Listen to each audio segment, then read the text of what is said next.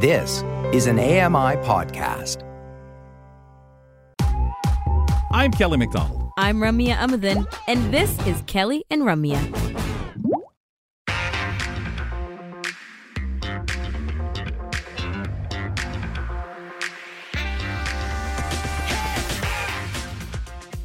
Having a fun time as always on the Thursday edition of Kelly and Company. And you know, Thursdays are.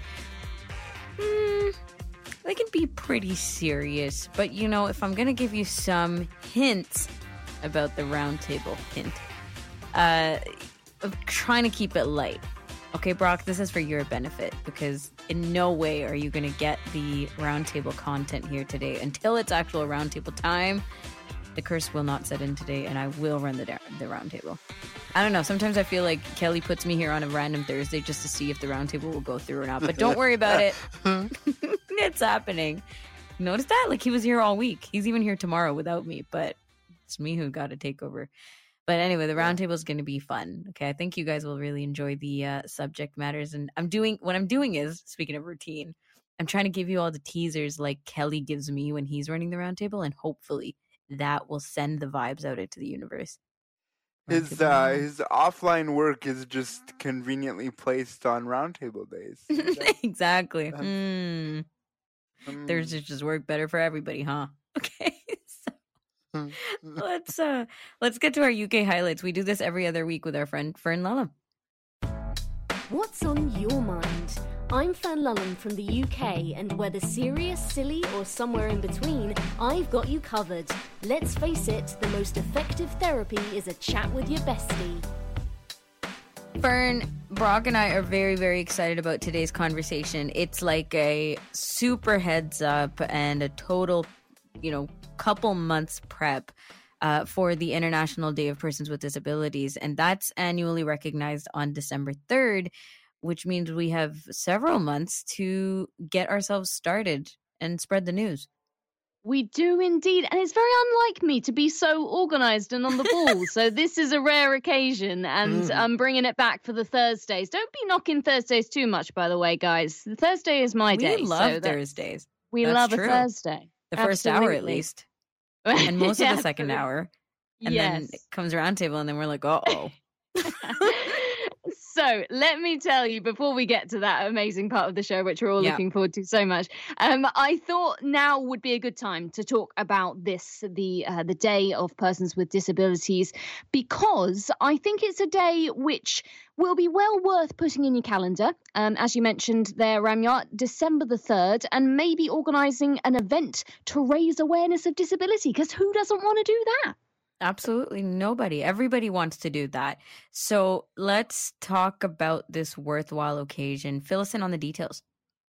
Yes, so it was launched by the United Nations in 1992, and it forms an important part of their um, their vision of leaving no one behind. That's a good vision, if you ask me.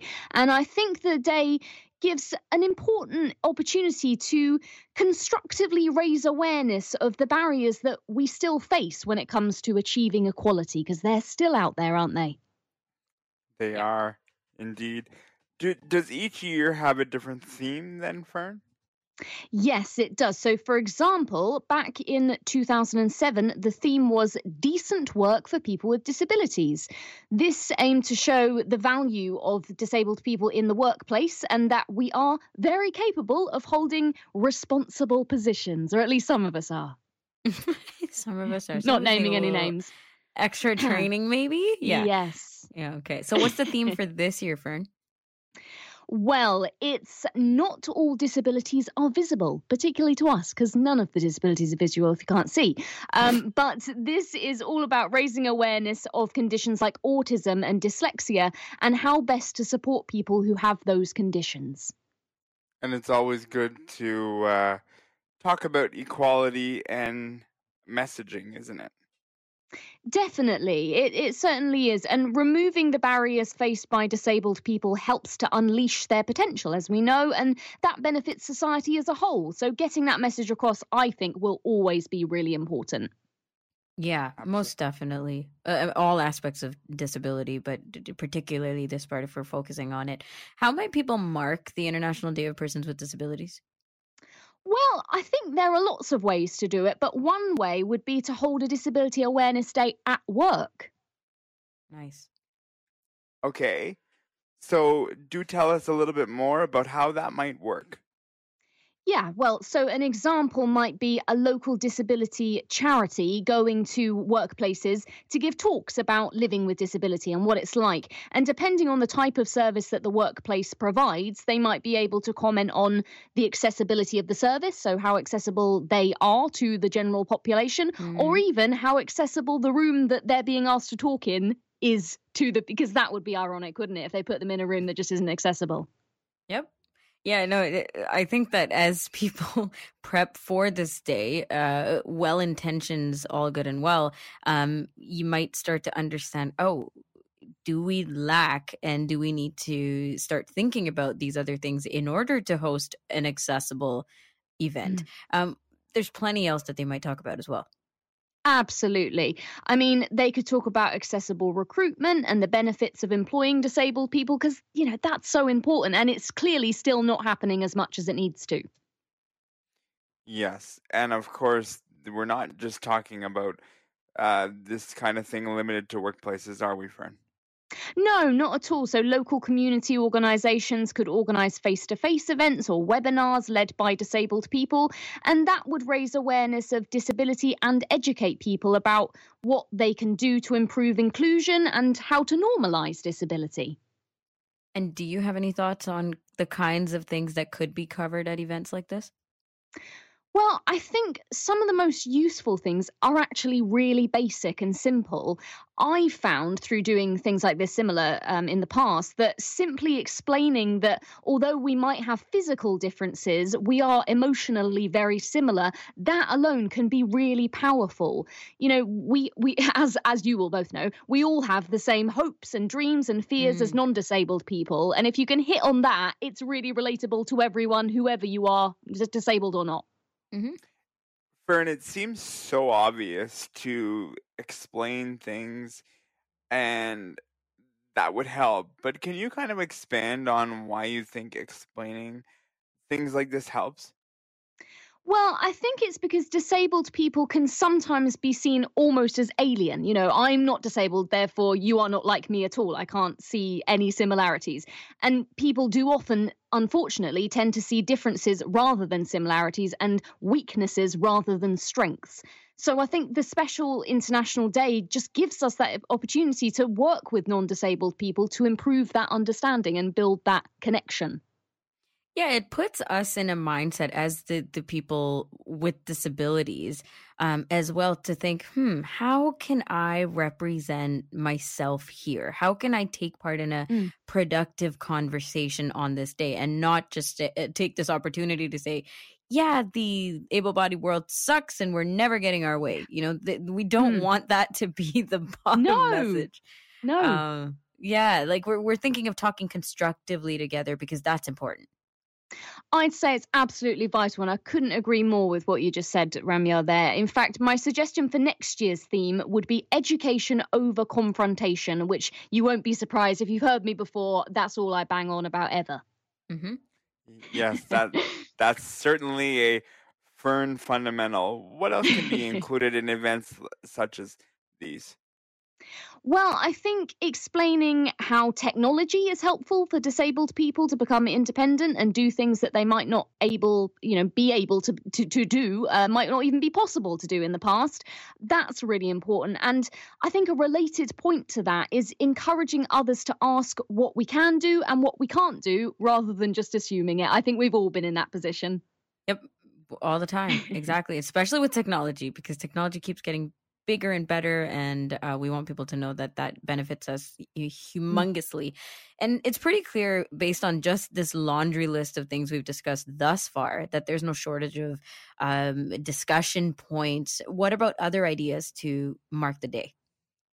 Well, I think it is really important that disability awareness starts at a really early age because I don't know about you, you two, but I think if children grow up with good awareness, um, then they have a far better chance of normalizing disability. You know, in adulthood, they're just used mm. to it. So, disability-related events at school seem like a really good idea because then you're learning young, and then you grow up with it, and it's just part of your life.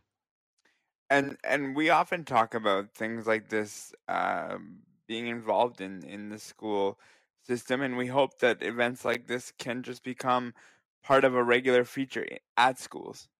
Oh, 100%. I think if we are to normalize disability, we do have to normalize it by talking about it from a really early age.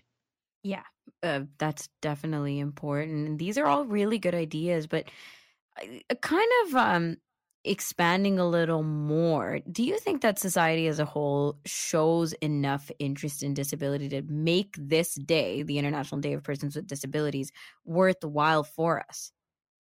Oh, that's a really good question all I can say for sure is that I think there are plenty of reasons why people should be very interested in it. And one um, is that around 15% of the global population has some form of disability. And mm-hmm. paired with that, most disabled people acquire their disability after birth. So it can literally happen to anyone at any time. You know, there's no saying this will never happen to me because you can never be 100% sure of that. And many people are just simply are not aware of that exact fact that mm-hmm. disabilities mm-hmm. can affect them and be around them and it's closer to them than they may think it is. Exactly. And apart from that, accessibility and inclusion has big benefits for everyone. For example, it enables us to spend our money on goods and services, which in turn benefits the economy. Yeah. Exactly. We want to, we say this all the time on our show and all over the network. We want to give our money to you if the yeah. stuff is accessible. We really do want to be part of society and, you know, be part of the the transactions of society as well. Yeah, we and got money. We do. We have so much money. Oh wait, no, we don't have that much money. Anyway, some of us do. some of us. So, apart from holding events, um, have any other ways of marking the event been used? Yes, back in 2020, Scope, which is a major UK disability charity, used their website to showcase blogs written by disabled people about their lives. And naturally, the internet opens up so many possibilities for raising awareness. I think it would be great to see organisations not normally associated with disability using their platform to support this day as well. Yes, I agree 100%. What are your hopes for the International Day for people with disabilities in 2022? Well, I'm talking about it now because I think the longer we have to prepare, the more successful the day will be. I guess my main hope is that lots of thought will go into encouraging um, and engaging non disabled people in this day, like I've been talking about. And I think that the, that's the way of making real change because we all already know, you know, if you talk to other disabled people, we're all living this life. So yeah. we really need to reach out to the others and try and help them understand better and any ideas on how we can get that started? Well, I'd like to see governments encouraging employers, schools, and local communities, um, and you know, uh, to hold events um, and to to bring leaders into those events to mark that day. Now, I'm not sure how likely that is to happen, if I'm you know being really honest. So I think disabled charities and our community generally needs to publicise this day as much as possible and offer support and events. And I hope it can bring lasting change because disability is not just for Disability Day. You know, disabilities for mm. life, not just for Christmas most of the time. Right. exactly. And honestly, it's true. There's so many um, people that this year it will be the first time they've ever heard about this day. So we need to do mm. our part in sharing that awareness and having people listen to some of these really important conversations and ideas. Thanks, Fern. For sure. If you've never heard of it before, you're welcome. Yeah, exactly. I appreciate your time. We'll talk to you uh, in two weeks, Thursday. Best day ever. Have a great show, guys. Enjoy the round table. Thank you. Fern Lulham giving us her blessing for the roundtable and joining us for the UK Disability Highlight segment that's every other Thursday on Kelly and Company. After the break, we're checking in about blind hockey in Canada. The Canadian national blind hockey team announced their 2022 2023 roster, and we're going to learn more about it with Luca Demantis after the break.